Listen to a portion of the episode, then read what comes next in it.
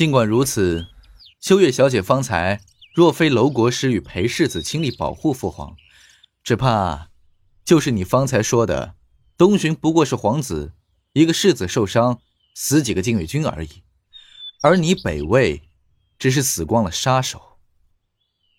哼，本王不是佛门之人，不懂得什么众生平等，只懂得人有三六九等之分，高低贵贱之名。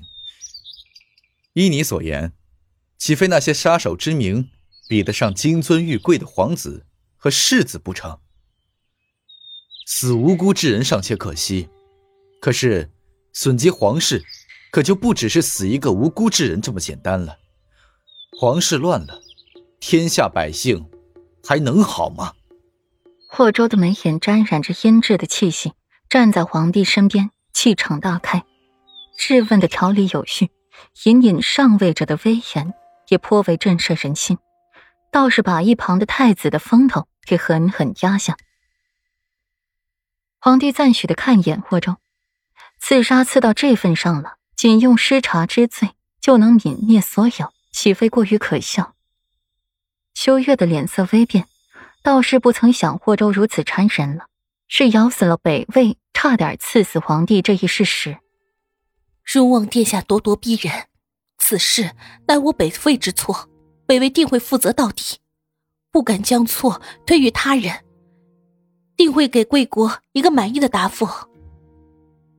只修月一言也并无道理，若是要刺杀，为何不等本殿与皇兄回北魏之后，再行派人刺杀于东巡陛下？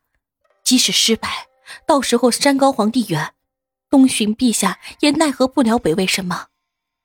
若是再掀起战争，受苦的只是百姓。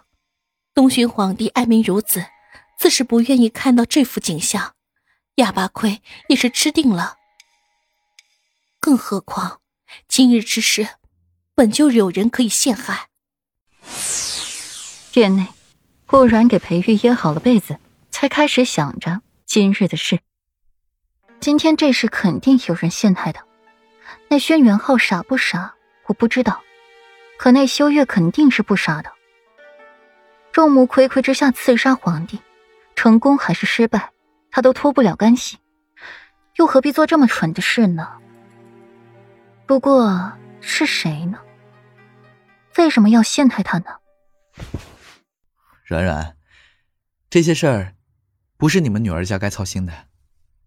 一天到晚操心着别人家的事，就是不知道操心他的夫君。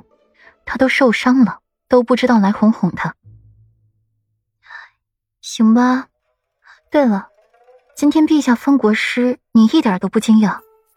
你是不是早就知道了？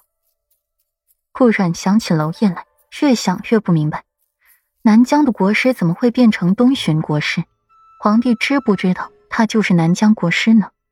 姓娄，他不是姓苗吗？究竟是这位国师骗了他？还是骗了皇帝呢？为夫也是偶然得知，只是会封国师，为夫也是今日才知晓的。怎么，软软，你认识他？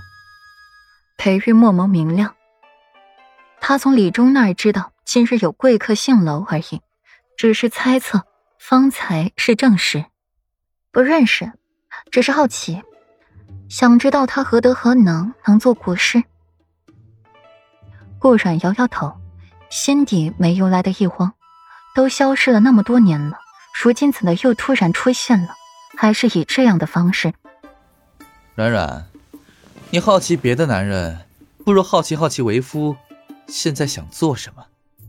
裴玉撑着身子起来，动作的幅度有些大，险些吓坏了顾阮，连去扶着他。裴玉的唇瓣落在了顾阮的耳廓上，吐息如兰。为夫想要沐浴。顾阮的耳根子一下红了，连耳垂都是红彤彤的，有些尴尬的走远了，目光心虚的看向别处，说话都不利索了。我，我找两个小太监带你去。说完就要逃走，裴玉却眼疾手快的抓住了顾然的手，又把他给拽了回来，不高兴的拒绝道：“不行，被男人守着，为夫不习惯。”到时候为夫还要沐浴更衣，到时候必得宽衣解带，一丝不挂。被别的男人莫名其妙的看去了身子，为夫就浑身上下不舒坦。若是……够了，你别说了，